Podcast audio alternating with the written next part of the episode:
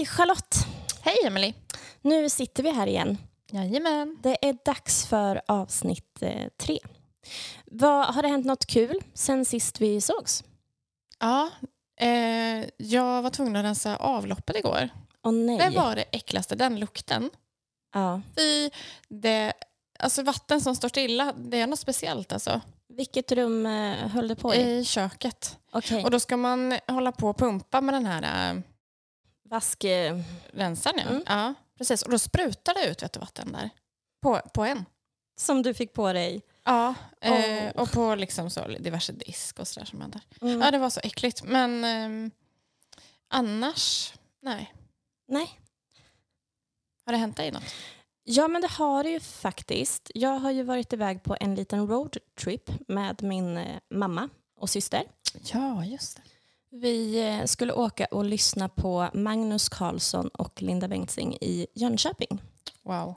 Alltså det startade med att, eh, för mamma hon sitter ju i rullstol, så jag hade packat ur all dret från bilen för att få plats med packning och rullstol. Mm. Vart Mm. hade du lagt den?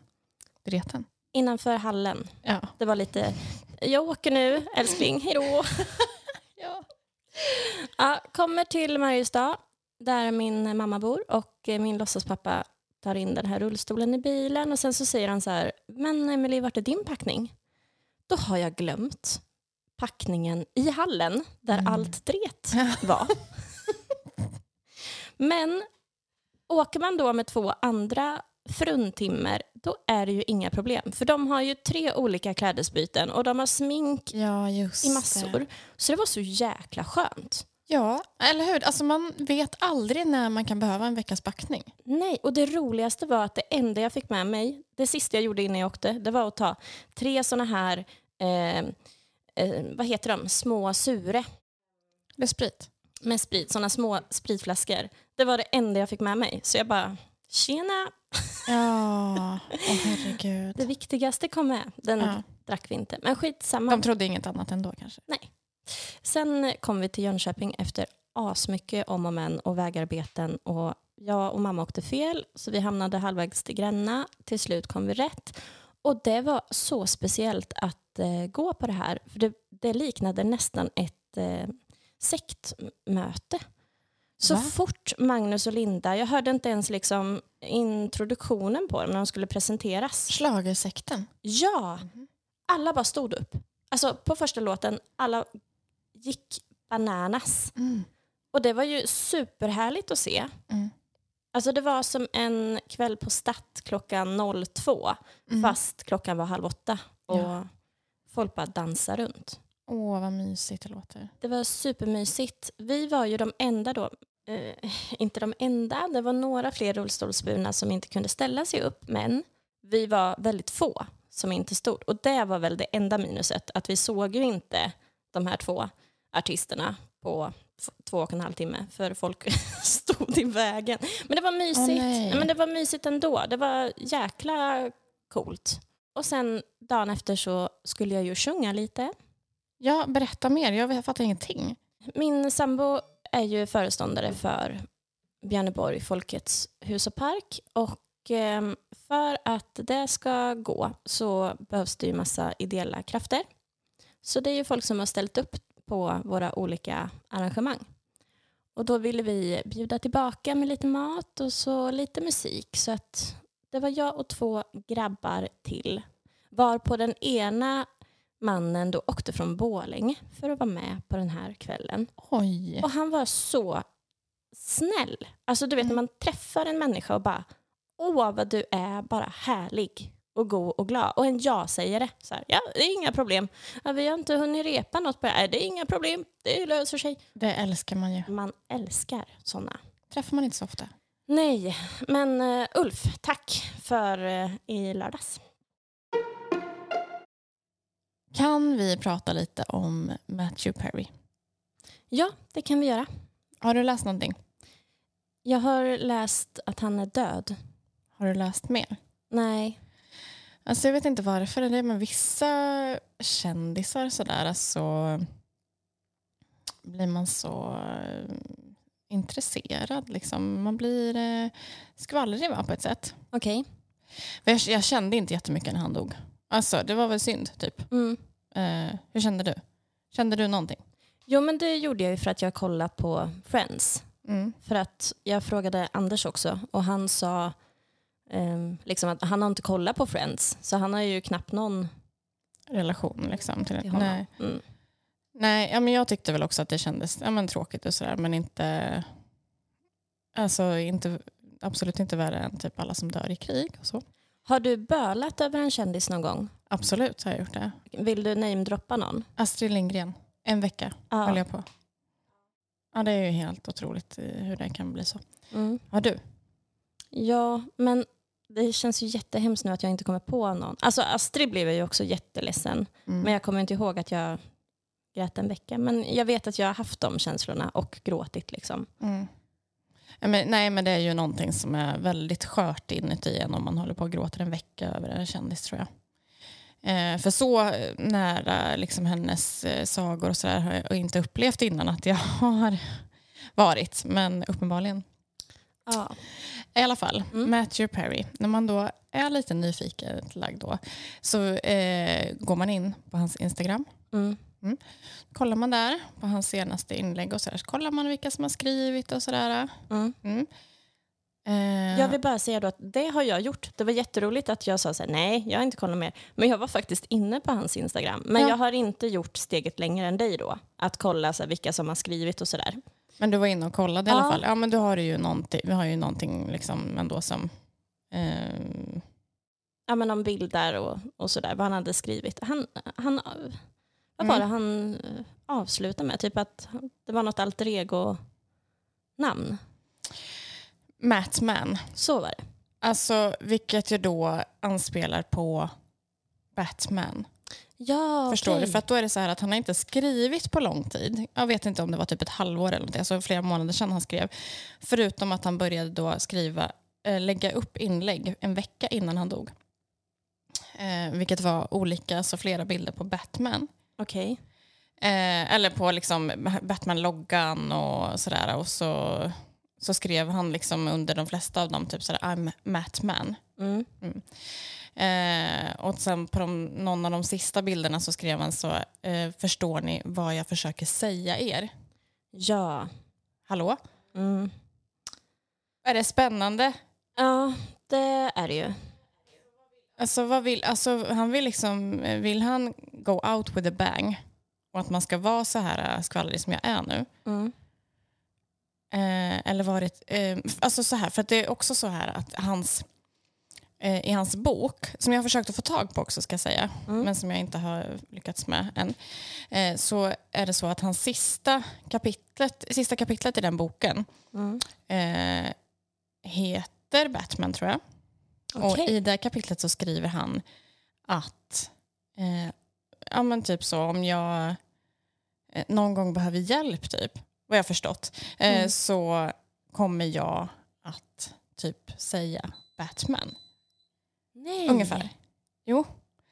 Så, är så det det, det är typ som ett rop på hjälp? Ja, så var det varit flera då som hade skrivit då redan när han la upp de här bilderna att varför skriver han så mycket om Batman? Behöver du hjälp? Och sådär. Mm. Och så har han inte svarat utan... Nej, det har han inte svarat på. Ja, Han har skrivit eh, någon gång i kommentarerna så här... ehm, eh, Don't worry, I'm on a tall building eller någonting sånt där. Ja, Ja. ja. det känns ju... Jag förstår. Alltså, är det inte... Det är ju, ja, det är ju sjukt intressant faktiskt. Och så är man... Eh, Men ja, då, eh, blir, då blir man ju också lite hjärtskärad. Om det Ja. var så att han liksom gjorde ett, alltså han försökte få, gö- göra ett rop på hjälp. Ja. Ja, men nu visar jag det här, dig här då, eh, Emily. Mm. Eh, här är ett av Matthews senaste inlägg. Då är det någon som lägger ner tre stycken, kanske tranbär, Mm. på ett bord och så skriver han det här är det som jag har ätit idag. I'm Matman. Ja. Och då skriver folk så här att eh, sångaren i Cranberries Ja. dog. Alltså tog sitt liv tror jag Mm. i ett badkar. Och det var så han hittade sig? Ja, ja. Förstår du? Ja. ja. Vad är det som väcks i mig? Också. Varför håller jag på och forskar om det här nu på kvällarna? Varje kväll, alltså sen det här hände. Ja, men så kan ju jag också vara. Jag kan känna, för att jag tror att det är väldigt många som kände när Lasse Berghagen dog här nu Ja, verkligen. nyss. Och ehm, det programmet, det spelades ju in ett program eh, Mm. med, eh, vad heter han? Oho, Jonas Mark. Gardells eh, Mark. Levengood. som också var sådär eh, skrivet att ja, men det här ska inte sändas förrän efter din bortgång. Det finns ju någonting i det där som jag bara... Jag har ju sett den dokumentären nu Mm. och frågan är om jag hade sett dokumentären... Är det en dokumentär? Nej, men nej det är ett möte. Det är en, En intervju? en intervju är det. Ehm, som blir så ofantligt intressant nu när inte den personen finns längre. Ja, det är ju någonting liksom mystiken runt om... Nu känns ju inte han, liksom Lasse Berghagen är ju inte lika spännande då som Matthew Perry. Han gjorde det inte på samma sätt. Det gjorde han ju inte. Men det är ju, fast det är ändå någonting, någonstans så har de ju liksom beröringspunkter eftersom att eh, de lämnar liksom ett meddelande till eftervärlden på något sätt. Så- känns det i alla fall som då. Eh, genom olika medier då. Jag kände också att um, fast, alltså Lasse Berghagen, finns det någon människa som inte tyckte om Lasse Berghagen? Nej, det gjorde det inte. Jag tror inte det. Och vad han har berört så mångas liv och blivit så populär för att han har varit så ödmjuk. Mm. Alltså alla som skrev om Lasse Berghagen, det är väl klart att man kanske inte skriver att han inte varit, men det är så, Men han det har- gör ju folk. han har ju fått sånt otroligt stort, liksom, så många fina ord från alla människor som bara, han var omtänksam och ödmjuk och så jävla fin. Det är ju en väldigt stor bedrift tänker jag att eh, bara ha en liksom, eh, att alla bara tänker varma tankar om en. För att jag tror, jag, upplever heller inte honom som en person som liksom inte stod upp för det som var rätt och så. Nej, absolut inte. Undrar vad folk kommer säga om mig när jag dör, går ur tiden. Det tror, jag tror jag genuint att de bara har, alltså de flesta bara har, alla tror jag, bara har bra saker att säga om dig. Men eh, inte om mig. Den som Jag är lever... ganska säker på. Är det så? Jajamän, jag är ganska säker på att man inte har bara bra saker att säga om mig. Det kan de väl inte ha om mig heller? Herregud. Men du, är, du har så fin fasad. Fasad? Ja, det har du. Ja, tack får jag säga då. då. Varsågod. Ja. Den har du jobbat upp bra. Men det här är ju sjukt intressant Charlotte. Jag tänker att du får bli en sån eh, undercover, nej inte undercover behöver du inte vara, men en, eh, du får luska vidare i det här. Eh, men jag, jag tänker att man, om man jobbar på Hänt ja. i veckan, eller Mm. vad heter den? Ja. Eh, och hör det här så är jag intresserad. Jag finns här. Du finns här, Mm. hör av er. Nu då. Vårat andra avsnitt. Herregud Mm. vad vi mådde dåligt. Ja, när vi skulle spela in det. Ja. Ja. Ja, det var något, jag vet inte, för jag hade ändå ganska bra självförtroende. Det kanske var det som var problemet. Eh, för när man väl satte sig ner sen så var det ju, jag vet inte vad som hände. Ja, Det kändes som att vi inte sa något. Alltså, det kändes som att jag bara hade bajs att komma med. Ja, det blev så blajigt. Och sen när vi skulle lyssna liksom, på det, vad vi hade sagt. Alltså jag satt med ansiktet i händerna nästan hela tiden och kved av eh, skämsighet. Jag såg det. Jag, du var lite längre ner i skiten faktiskt än vad jag var. Mm. Och sen så, så fort jag började dricka lite bubbel så hamnade den där musrösten ännu högre upp. Och det mådde jag dåligt av. Ja, men den tror inte jag att man hörde så mycket va? Fråga inte mig. Nej. Men vi, vi hade ju liksom satt upp förutsättningarna på det här andra avsnittet. Vi hade bokat hotell och var jäkligt taggade. Ja, det är förväntningarna. Ja, Som vi vill ha. Det är ju det som vi vill ha också. ja. och eh, jag hade ju till och med så pass mycket självförtroende att jag eh, mejlade till hotellet.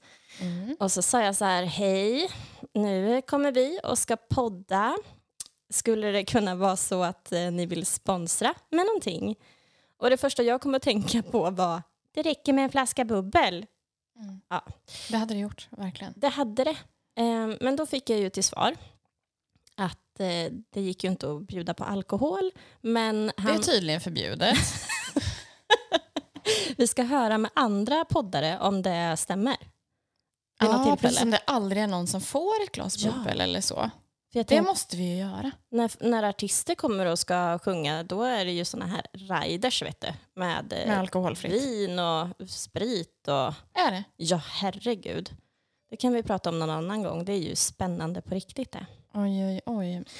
Mm, nej men då kontrade han och sa att eh, jag kan fixa ett isolerat, ett superbra ljudisolerat rum.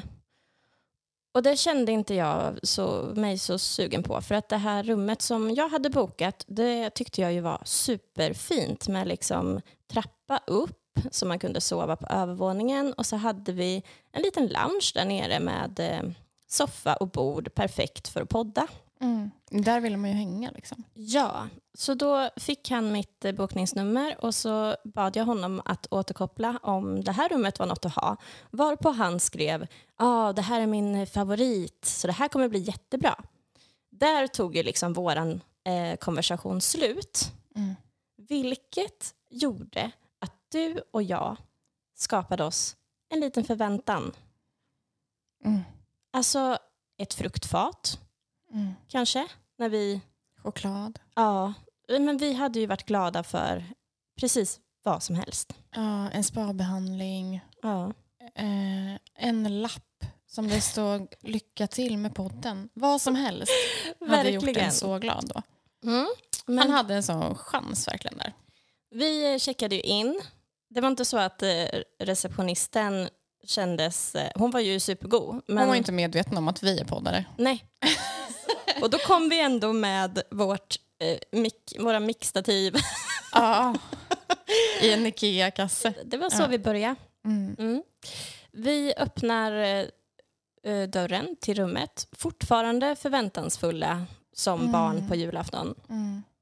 Kommer in och eh, börjar leta, du och jag. Ja, alltså vi letade i varenda vrå. Ja, eh, där skulle jag ju vilja säga att jag letade ju en liten stund och sen tappade jag ju hoppet. Ja, Jag höll på ett bra tag. Alltså du var Eh. så härlig, för du gick ju in på toaletten. Mm. Det slutade ju liksom med eh, att du kollade, inte under sängen, men eh, I sängen. Och sen Ja. så satte jag på tvn för där kanske det kunde varit ett meddelande när man startade den. Liksom. Alltså så härligt. Men ja, vi hade fortfarande lite hopp. Vi gick och käkade middag. Där hände ju inte heller något. VIP-aktigt. Vi, Vi fick ju betala själva helt enkelt. ja. Ja. precis. Mm. Sen tyckte jag att det var så roligt att knyta säcken med att vi vid frukosten då, när allt vårt hopp var ute om någon slags VIP-känsla, då får jag se det här kändisparet som har varit med i Paradise Hotel bland annat. Ja, och de sitter där och sen så hör jag bara hur han kollar på mobilen och så säger han typ så här Nej, vad gulliga de är. De bjuder oss på en till natt här på hotellet. Ehm, Ja, vad fint. Mm. och där kände jag bara så här, ja, men jag tyckte att det var ett fint avslut på våran för, Ja. förväntan. Ja, precis. Men jag tycker ändå liksom att, att vara förväntansfull är ändå härligare än att gå, åka dit och tänka att det är klart att de inte kommer att sponsra oss med massa saker. Jag är ju lite mer kluven där. Alltså, det hade ju varit, det är en rolig överraskning om man får någonting. Mm. Men mår vi, mår vi bra då av att förvänta oss saker som vi inte Ja, får? det tror jag. jag tror, alltså, då är man ju glad hela tiden, ända till dess. Och sen så kan man skratta åt att, eh, att, man, att man trodde det. Ja. Eh, och det gjorde ingenting. Alltså kolla, jag blev inte nedslagen för att jag inte fick någon fruktkorg. Nej, men lite sur var det ju. En stund. Ja, fast det kan man också bli lite glad av. Alltså, Ja. det, alltså att liksom snacka lite skit Mm. om någon, Mm. det gör en ju stark. Är det ditt eh, livsmotto? Nej, Nej. Det jag önskar att det inte var det, men det Nej. är också så. Okej.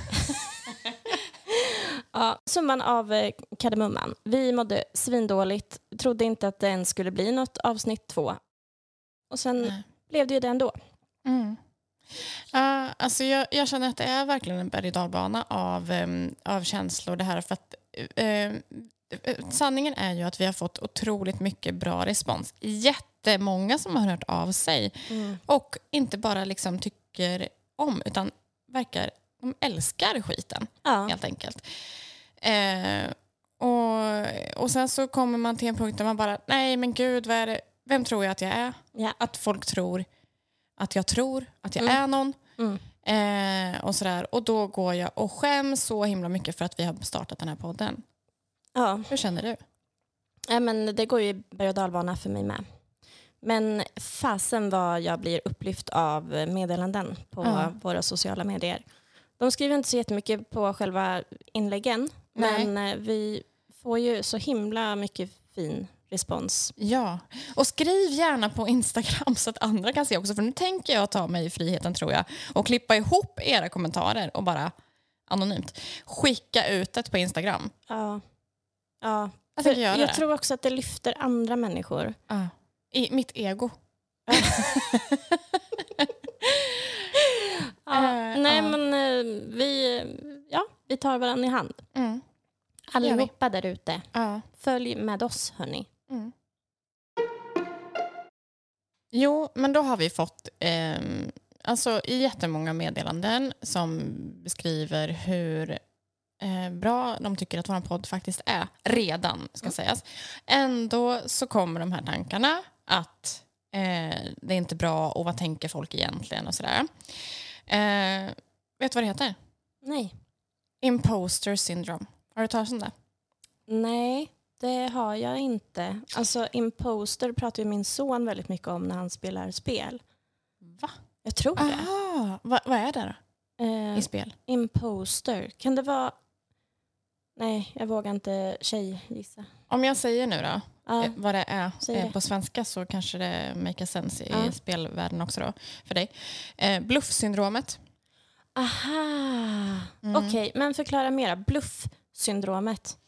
Alltså jag satt eh, för, ja det var ungefär ja, knappt ett år sedan nu så satt jag hos en eh, kurator eh, och pratade om när jag, ja, men när jag träffar, eh, när, jag, när jag dejtar. Mm.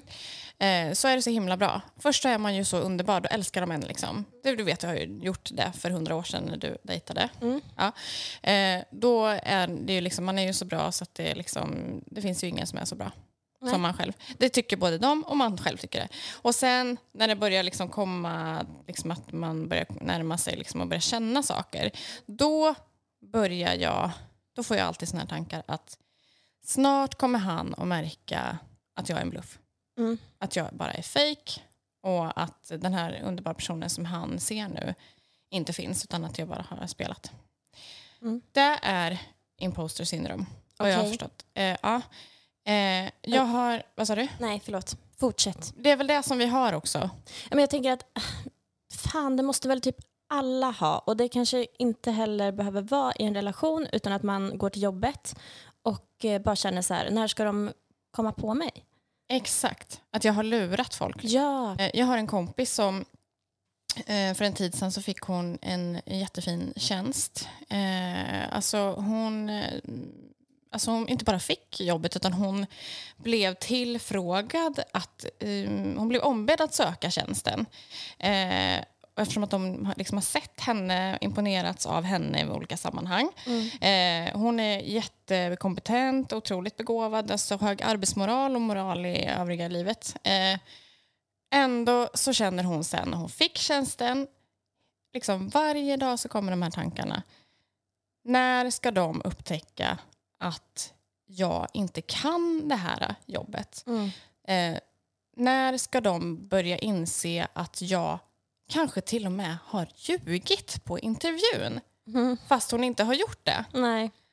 Det är imposter syndrome. Okej, vi titulerar oss med det då. Ja, jag tror, alltså, jag tror att det är bra att, ehm, eh, få upp ögonen för, belysa vad det är som man håller på med. Men, och sen så känner man ju också när man har de tankarna, då känner man sig ju ensamast i hela jävla världen. Ja, Alltså det är ju bara jag. Det är bara jag som är korkad, eh, fattar ingenting. Och egentligen kanske alla går omkring och känner exakt samma sak. Inte alla, men väldigt många i alla fall. Och, ja, precis. Och det här är ju, det är ju skam Mm. som man känner. Ehm, men det är också väldigt intressant att när man går omkring och tänker att folk skulle tänka att man är fejk. Mm. Varför tror man att andra har så jävla mycket tid att gå omkring och tänka på hur mycket fejk jag är? Mm. Jag bara... Förlåt. Jag kom liksom tillbaka till i- lördags när jag skulle sjunga. Då får jag ju också de där, men jag kan ju inte sjunga.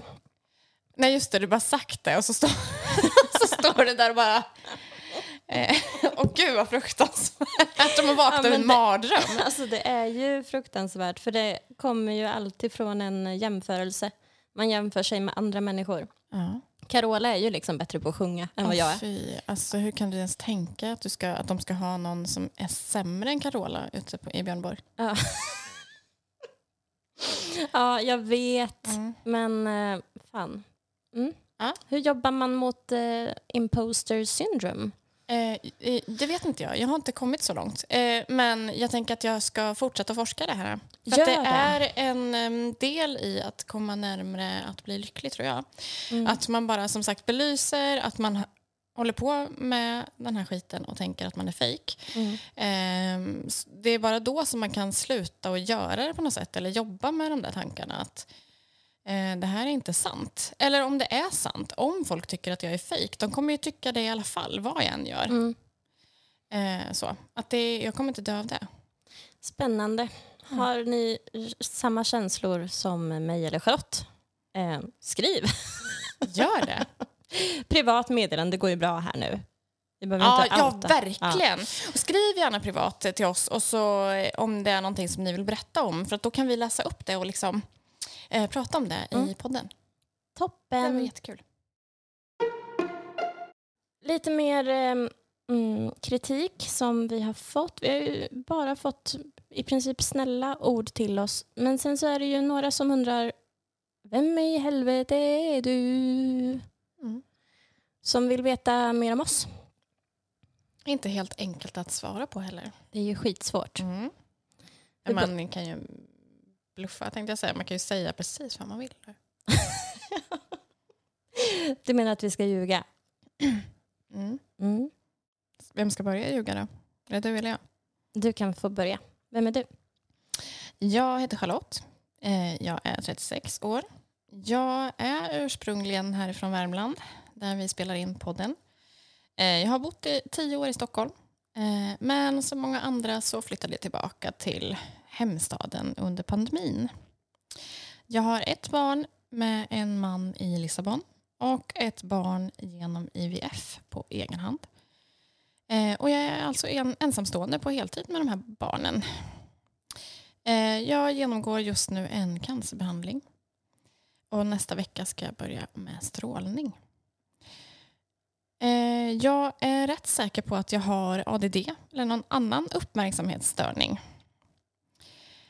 Och en av de sämsta grejerna jag vet det är att få tips om tv-serier. Och det bästa jag vet är att ta av sig skridskorna efter en timme på isen. Ja, men det där lät ju som att det var helt sant. Allting som du sa. Ja, det var det. Ja, Mm. jag kunde ha äh, filat lite, Ja. men det blev som det blev. Herre jävlar vilken bra presentation. Tack.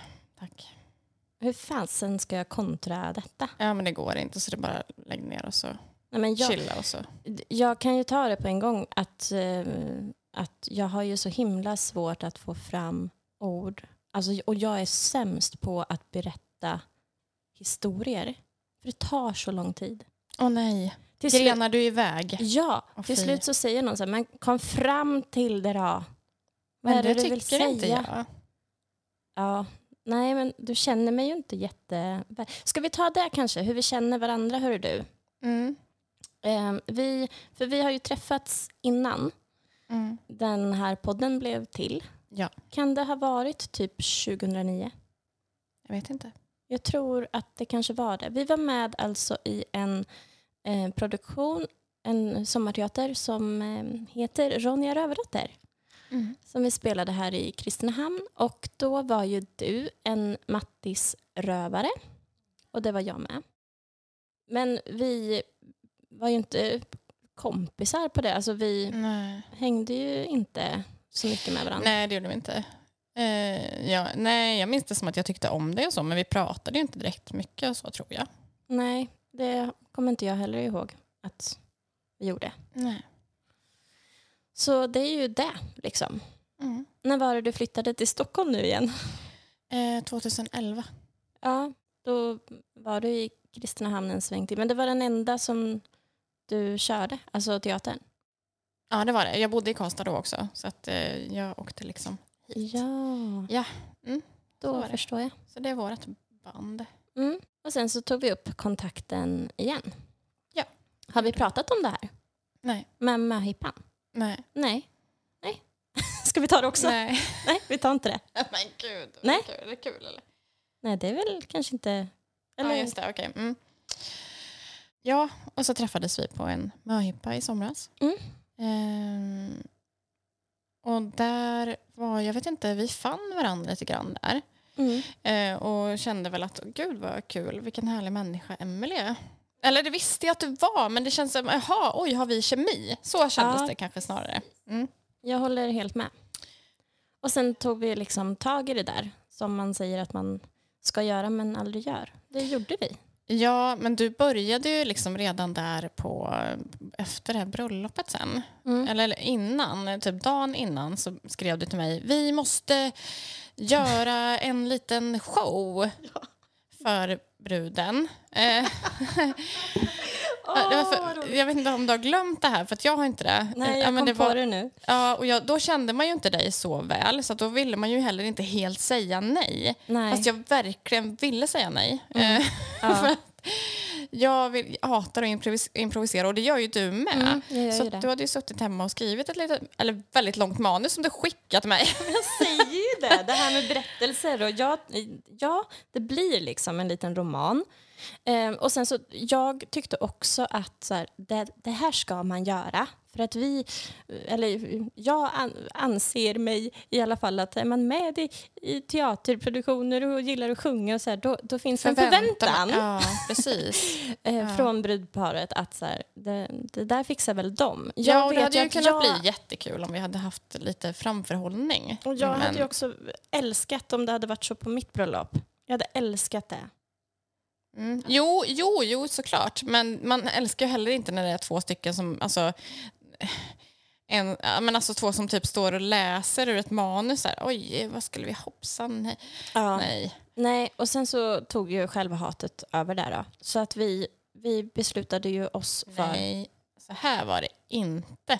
Så här var det att du... Jag sk- sa så här till dig att nej, jag vill inte, men ja, okej. Ja, absolut. Ja, okej då. Mm. Och, och sen så dagen efter så sa jag nej, Emily, det går inte. Jag vill verkligen inte. Och du, då skrev du, det var också att du hade börjat att dricka där, på, inte på bröllopet, efter bröllopet va? Och kom fram till mig så många gånger, nu gör vi. nu gör vi den här showen. Ja, men det är ju när jag får en sån här, livet är för kort, vad gör det här om hundra år? Nu bara vi kör. Ja. Och jag hade heller inte riktigt sagt nej. Till slut så sa jag, nej. Nu blir det ett nej. Till saken hör ju att jag var ju heller inte 100%, jag vet inte om jag har gett dig den känslan, men jag var ju inte heller 100% nöjd med manuset. Jag var inte 100% att jag verkligen ville göra det här, utan det var verkligen en sån här, Det måste till. det här måste vi göra nu, okej. Så att när du sa nej, det var ju jätteskönt för mig. Då kunde Aha, jag bara släppa det. Då kan liksom. du skylla på mig sen. Att Ja. nu, nu, jag hade tänkt att eh, göra en, en föreställning här. Men eh, Charlotte förstörde allt. Ja. Nej, men ehm, ja. Mm. Det var ett bra manus, men som sagt, att eh, nej. Det blir nästa gång. Ja. Nästa bröllop. Nästa bröllop kanske vi kan, vi spikar det här och nu då, att vi, Ja, absolut. Då blir det show. Bestämmer det så vill ni ehm, att vi ska Boka komma oss. på Ja. ert bröllop, då eh, hittar ni information på Instagram. Ja, Kul! precis. Yes. Mm. Nej, men för att prata lite om mig då. Mm. Hur fasten? Ja, Emily Gustafsson heter jag. Jag eh, kommer från ett litet samhälle som heter Gullspång. Där alla känner alla och så. Har en eh, mamma och en pappa och en stora syster som är fem år äldre än jag. Mina föräldrar skilde sig när jag var sex år och jag minns inte, jag har nog inte ett enda minne faktiskt från eh, när de var tillsammans. Och sen har jag en bonuspappa som heter Hans som eh, är lite tryggheten själv. Min pappa är god och glad och visar kärlek genom att hjälpa till med praktiska saker. Mm. Undrar om någon känner igen det. Nej, det tror jag inte. Så, Nej, men gud vad han har hjälpt till. Ehm, och Hans med. Alltså, för jag bodde ju med min mamma när jag var liten. Och eh, Hans, du vet, han är den här låtsaspappan som ehm, alltid hjälpt till med läxor. När jag skulle börja övningsköra så åkte vi ut till hans jobb och han satte upp koner på Mm. en grusplan så att jag fick lära mig och fick parkera. Ja, men är inte det kärlek? Jo, om är något. det. Och min mamma, hon har gett mig envisheten som jag har. Otrolig människa. Tyvärr eh, varit sjuk väldigt lång tid i sitt liv. Ehm, och så har jag min syster då, hon bor i Skåne nu för hon träffade en Skånepåg. Eh, världens underbaraste. Min allra käraste syster brukar vi säga till varandra. Om du nu var, Du fattar om- referensen? Ja, du fattar. Astrid. Mm. Ja, vad ska jag fortsätta? Jag gick estetiska programmet i Mariestad. Och ehm, det var ju trevligt för i skolan så var jag nog så här god och glad som jag är idag. Men jag hade ju små pupper och så var jag kort. Åh nej. Så det blev lite snöbollskastning och lite um, in i killarnas omklädningsrum och bli duschad med kallvatten. Den historien. Mhm. Känns det som att du, när du tittar tillbaka, som att du var mobbad? Ja, Eller? det känns det verkligen som. Men så Visste du om det då? Eller? Nej, Nej. inte alls. Nej. Det var ju inte bara jag som var utsatt för det där. Liksom. Ehm, nej, men så gymnasiet blev en vändpunkt för mig. För då ville jag gå estetiska programmet och ehm, hade um, påhejningar. Att jag fick göra vad jag ville Mhm. Ja. Mm. från mina föräldrar. Så där gick jag och eh, jobbade mycket med eh, självförtroendet. Jättefin linje, liksom. den var perfekt för mig när jag Mm. ser tillbaka på det. Och jag kommer ihåg där sen när jag var liten så önskade jag mig, för jag älskade att sjunga redan då, och önskade mig en så högtalare med mikrofon. Mm. Och det anspelar ganska mycket på hur jag var som person då, för då fick jag det i julklapp en jul. Mm. Och då kanske alla förväntar sig att jag skulle liksom ställa mig där och sjunga någon låt det första jag gjorde, men det gjorde ju inte jag, utan jag tog ju det här pick och packet och så stängde jag in mig på rummet och så sjöng jag lite halvsvagt för att jag Ah. inte ville att någon annan skulle höra. Ja, men Nej. ja, Ja. det här tror inte att du är någonting. Men när kom det tänket. självförtroende? Det kom Ja, det på har estet Ja. Det jobbades ju upp lite på estetiska programmet. Sen är Mm. ju det något som jag eh, fortfarande jobbar med lite då och då. Hör du att jag pratar liksom, nu tar jag hela min jävla historia här. Eh, nej men ja, det är jättebra. Jag eh, var lite... min, min var lite kortare. Eh, men det är, alltså, vi, det är väl ändå gött för att det visar att vi är väldigt olika. Liksom, jag. Ja, Ja. så här är vi. Är du klar med... Ja, jag, Boken. kommit, jag har ju kommit till gymnasiet. Då kommer ja. Okej, nej men vi sammanfattar lite då. Gymnasiet, ja. Sen träffade jag en kille, min första pojkvän. Så då var det planer på att åka till Danmark för han var en eh, superduktig innebandymålvakt. Ehm, Men så behandlade han mig illa så det blev att jag hamnade i Kristinehamn istället. Där jag, ehm, eller ja, jag träffade en kille som eh, bodde i Kristinehamn. Så det är därför jag är här. Och här Mhm. bor ju jag fortfarande nu Mm. Ehm, med eh, en annan man. Mm. Och eh, med honom fick jag min bonusdotter Meja som är 16 och sen har vi vårt gemensamma barn som heter Albin. Och han, är ju, han blir ju nio år nästa vecka. Ja, jag minns när du var gravid med Albin och då jobbade du på Stjärnhallen, tror jag att det hette då. Mm. Eh, och jag, då kände jag dig inte så Alltså då kände jag dig på dem liksom, genom Ronja, så ytligt bekant. Mm. Eh, men vi hade, var vänner på Facebook. Ja. Eh, så att jag följde liksom, din graviditet där och så. Eh, och så minns jag att det var så att du typ skrev att du jobbade men att du mådde dåligt typ. Eh, Ja, precis. Det började ju så.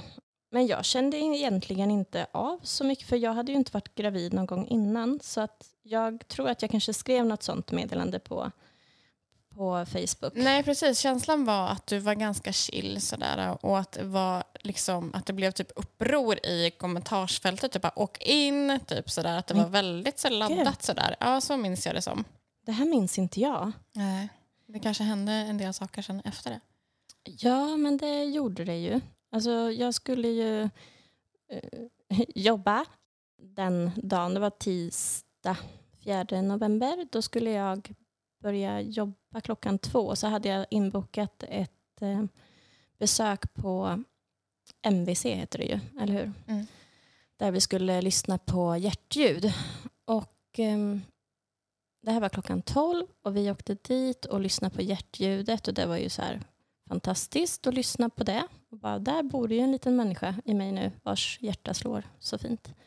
Men så hade jag tagit kissprov så hon kom tillbaka och sa att det var protein i urinen. Och jag fattade ingenting. Jag tänkte jaha, vad betyder det? Ja, men jag vill ta ditt blodtryck igen. Och så var det jättehögt. Så hon meddelade att vi skulle åka till specialist mödravården i Karlstad. Jag minns att jag var jättesur för att um, den här lojala arbetsmoralen man jobbar Mm. med. Det var så här, men vadå, vem ska, vem ska jobba istället för mig då? Fattar du? Vad Att du sätter dem i skiten då? Ja. Jobbet. För då eh, var det inte liksom någon direkt eh, allvarlig stämning eller sådär när, när du var på MVC eller? Alltså hon fick ju lite allvarlig stämning vilket triggade igång att jag blev arg på henne för att jag trodde inte, jag uppfattade inte att det var en Mm. allvarlig stämning. Nej. Men eh, ja, och um, så åkte vi till Karlstad och från det så blev det ju kaos. Att ehm, de menade ju på att vi behöver plocka ut honom nu. Jag var i vecka 25 Mm. och hade den här appen som så många har då man följer barnets Vilken frukt de är. Ja. Stora som. Precis, och Hur vad det är stora som utvecklas.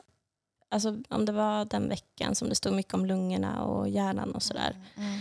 Så um, jag blev skiträdd. Och från det så fick jag åka ambulans till Uppsala. Och där låg jag i tre dagar och fick ta lite sådär magnetröntgen. Och det var ändå lugnt. De sa så här att ja, men det ser stabilt ut men det kan ändras väldigt snabbt. Mm. Så vi var där i tre dagar och sen på fjärde dagen så fanns det inte plats för oss på IVA om barnet skulle behöva komma. Så då åkte vi till Umeå. Men får jag fråga, var, var det bebisen eller du som var dålig så att säga? Det var flödet mellan bebisen och mig Aha, okej. som inte var bra. Men eh, läkaren sa ju att det här blir nog bara en upplevelseresa till Umeå och sen kommer du komma tillbaka till Uppsala och så får du föda barn om några veckor. Mm. Så Anders åkte ju hem med bilen och jag åkte till Umeå och sen tog det väl typ 12 timmar så låg jag på operationsbordet sen med akut kejsarsnitt. Mm. Så då fick jag en liten 600 grams bebis. Mm. Ehm, Ja. Var du söv då under förlossningen? Nej, jag frågade om jag fick vara det för jag var så skiträdd var jag. Och Anders var ju inte med heller. Nej. Så jag kände mig jätterädd och ensam. Men det sa de att eh, för både barnet och mitt bästa så behövde jag vara vaken. Då. Får man ta upp bebisen på bröstet då? När... Nej, Nej. man får Den blir tagen direkt ifrån? Ja, precis. Eh, De höll ju på där. Och, ehm, alltså man känner ju ingenting för det är ju bedövat. Men det känns ju ändå som att de har en rugbymatch liksom, som Mm. pågår i Ja. magen. Absolut. Mm. Så helt plötsligt så hörde jag typ ett litet gnyende och så var det som i en Ronja Rövardotter-film. Att det var så här, hör du vad det är som låter? Och jag bara, är det mitt barn? Mm. Grattis, du har blivit mamma, sa de. Och sen så slängde gud, de ner tänk- den här... Ja, förlåt. Du säga? Tänk att den där lilla ens gör ljud liksom. Ja, det var väl ett litet knorrande liksom. Ja. ja, men då... Ja, men för jag tänker att du pratade om hans utvecklingen på lungorna och det där. Då Mm. har han ju liksom ändå någon form av kraft i sina lungor om det går att, att göra ljud. Liksom, Mm. eller? Så är det ju. Sen fick ju jag två, vad heter det då? Fragminsprutor. Fick jag liksom i vardera lår vet jag när jag var på specialistmödravården. Det måste Så- som blodpropp typ. Ja men då sa de att eh, lungorna utvecklades snabbare då. Jaha, Mm. okej. Och, så de fick jag ju ta fyra dagar innan han kom. Men ja, han försökte andas själv men det orkade han inte. Så han lades i en respirator. Det är så sjukt när man liksom läser journalen för då står det så här att barnet kom ut liksom och lades i en plastpåse. Va? ja, för att liksom em, behålla temperaturen Nej men herregud. Och så springs det då till, till IVA och sen så lades han i en respirator. Och jag, eh, de sydde ihop mig och sen så hamnade jag, sen skulle jag ringa till Anders och det kändes som att mina tänder, alltså de dansade maracas. Jag fick ju Mm. inte fram någonting. Mm. Så jag bara, du har blivit pappa. Nej men gud, Emily. Ja. Visste han inte om att det här var på G ens? Jo, Ja. han, jag fick ju, jo, jag hann ju höra av mig till honom och Mm. säga så här, nu händer det. Mm, mm. Och han försökte ju boka flyg och sådär men det... Nej, gick inte. Ehm, och sen så sov jag av utmattning och sen när jag vaknade, det är också så typiskt att man, trots att man har varit med om något sånt där så ligger man och tänker nej, jag ska inte störa vården nu. Mm. De kommer nog snart. Mm. Men så pratade jag med min kompis, eller när hon skrev till mig och frågade hur det hade gått och, och sådär. "Ja, Hur ser han ut? Liksom. "Ja, Men jag har inte sett honom än. Nu måste jag ringa på klockan nu, sa hon. Ja. Du ringer nu. ja. Ja. Ehm, För de visste inte ens att du var vaken då så att säga? nej, det kunde inte de Nej. veta. Så fick jag in ett eh, kort på honom som de hade tagit. Mm. Gosse Gustavsson minns jag att det Mm. stod på kortet. Och så, ja, Och det var din bebis det? det var min bebis. Och sen så fick jag åka upp på natten och träffa honom då, i salen. Mm. Då var det fyra kuvöser i samma sal. Så jag rullades in där minns jag. Och sen så fick jag sprita händerna och så fick jag öppna luckan till kuvösen. Och det är, alltså det går inte att beskriva den känslan. För det var så, där låg mitt barn i den här kuvösen och det var så mycket sladdar och slangar uppkopplat till maskiner som pep och jag bara kände ja, men då kommer nästa så här, behövs allt det här liksom för att hålla min unge Mm. vid liv? Mm. Hur fan ska det gå? Det var inte så som du hade för, liksom, föreställt dig liksom, hur det skulle bli. Ehm, ja, men ehm, och dagen efter, sen på söndagen kom Anders upp och då fick jag hålla honom på bröstet för första gången. Och det är ju som med de här små bebisarna att ehm, de mår ju allra bäst när de får ligga på mammas eller pappas bröst. Mm. det är så häftigt. Då kommer liksom personalen att dra ner de här, jag kommer inte ihåg allt vad det var, men de bara, "Du behöver inte ha lika mycket saturation nu för nu Aha, Mår han för han mår bättre? så bra. Ja. Wow. Gud, vilken kraft man innehar då. Liksom. Ja, Men eh, kunde, han, du kunde, kunde han amma eller så? nej, Han, det var intravenöst typ som han fick? precis. Mm. Fick eh, pumpa. Ja. Fast det tog också, jag tror inte han fick min bröstmjölk förrän tre veckor senare, Mhm. tror jag. För det ska ju liksom analyseras först och, det. och kolla. Så eh, det är ju så himla bra med ma- mammor som ger bort bröstmjölk till vården. Mm. Mm. Och blod. Ja, Ja. allting. Heja er som gör det. Mm.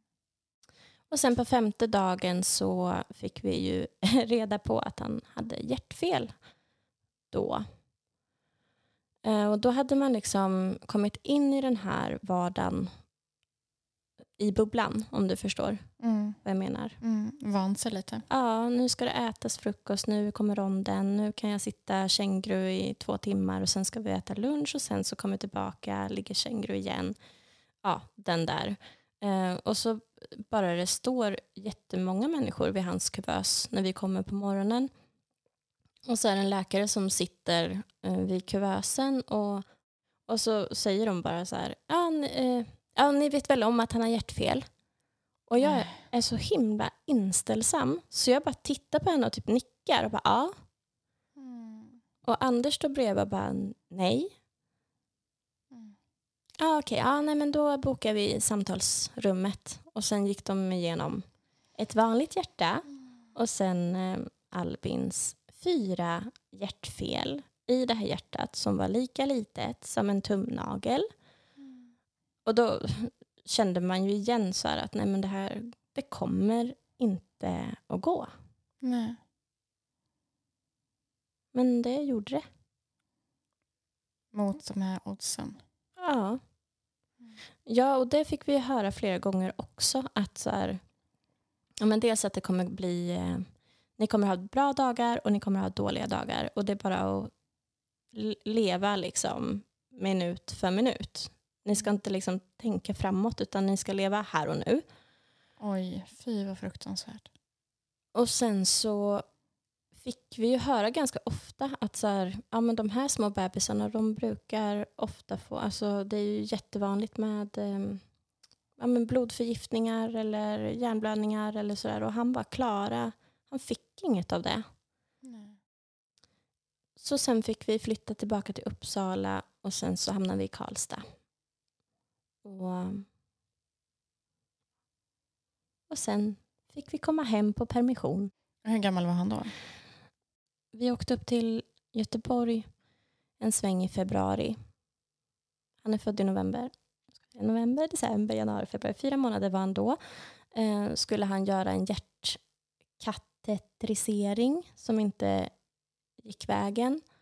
Och då var vi lite smått förstörda. Men då minns jag att personalen sa att nu, jag vet att det inte funkade så här bra i Göteborg, men nu ska ni få åka hem på permission. Mm. Så det var som ett litet plåster på såren. Liksom. Men hur, hur gammal hade han varit om han hade varit kvar i magen liksom, alla 40 veckor? Då?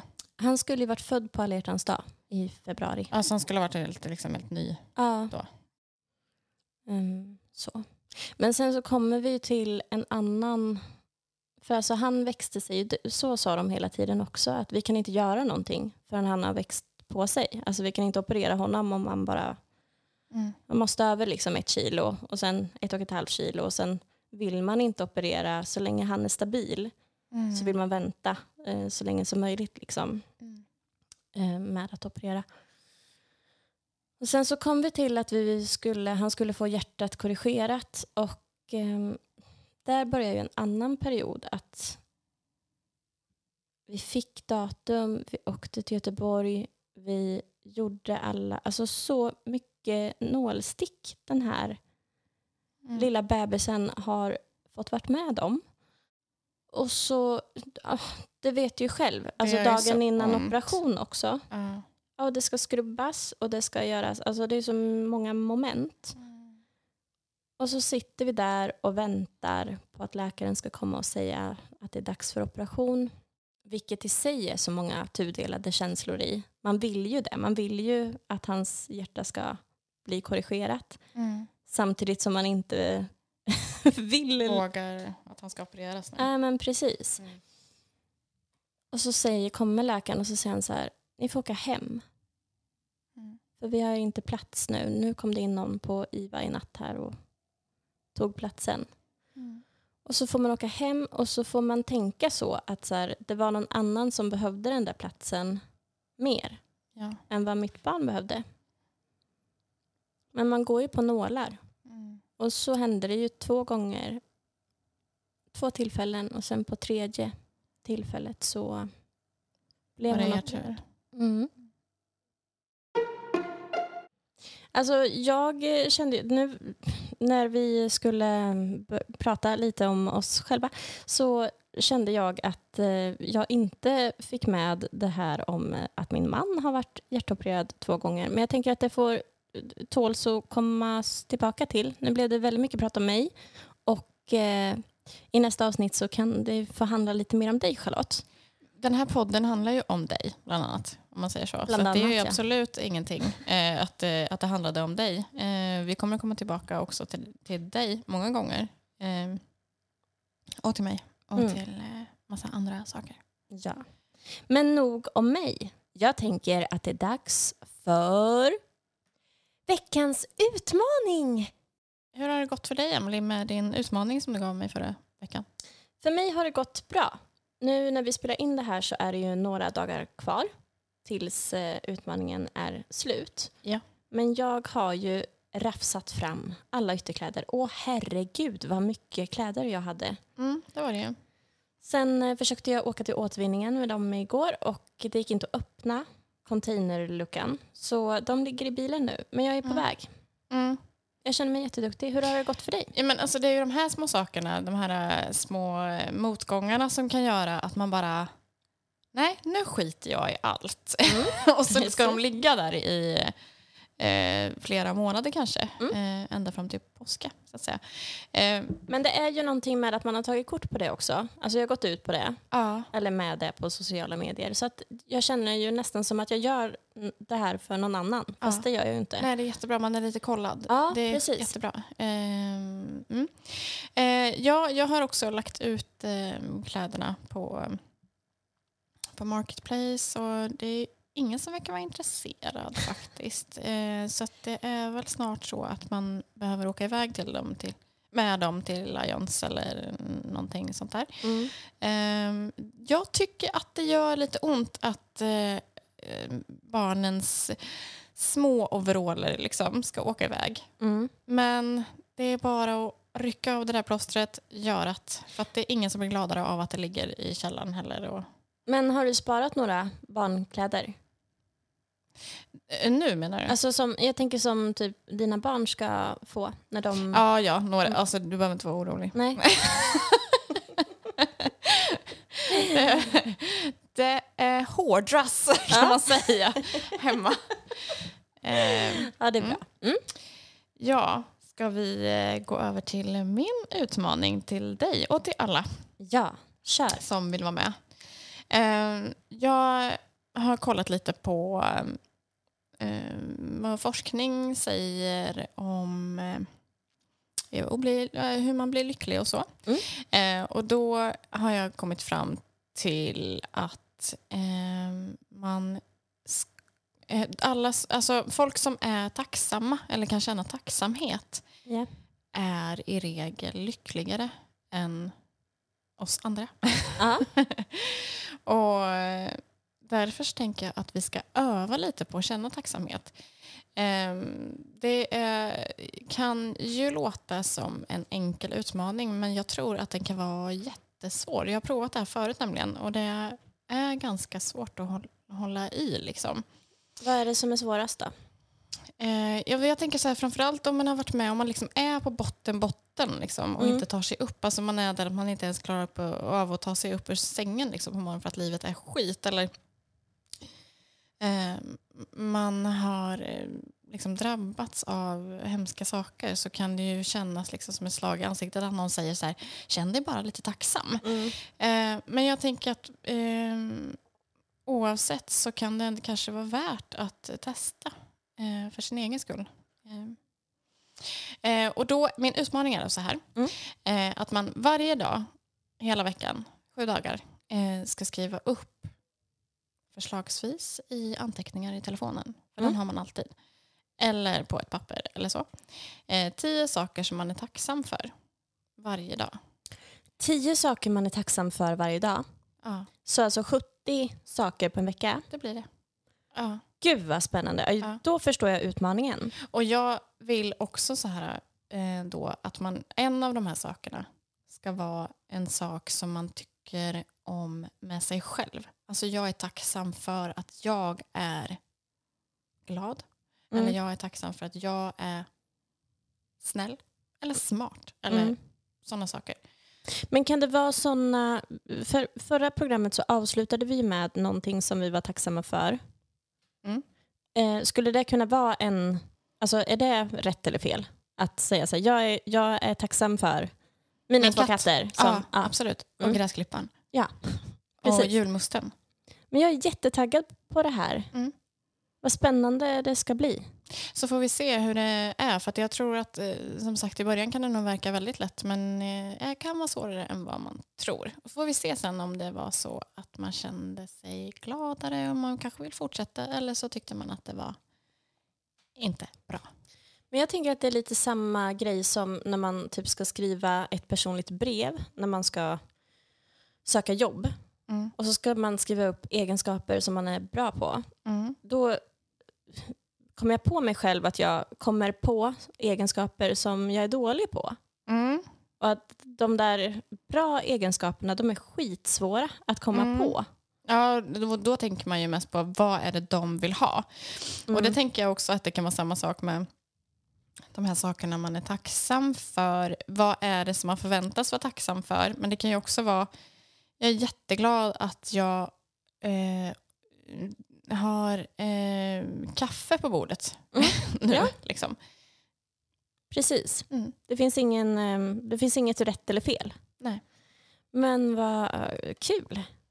Mm. Tänker du eh, skriva upp det här eh, så man får följa?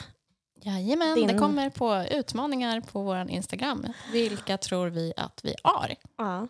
Mm. Kul! Häng med oss hörni. Gör det. Bra utmaning. Jag heter Albin och jag vill att vi ska träffas nästa vecka. Kram! Det var jättefint. Men träffas blir svårt. Jag heter Albin och jag vill att vi ska träffas nästa vecka. Kram!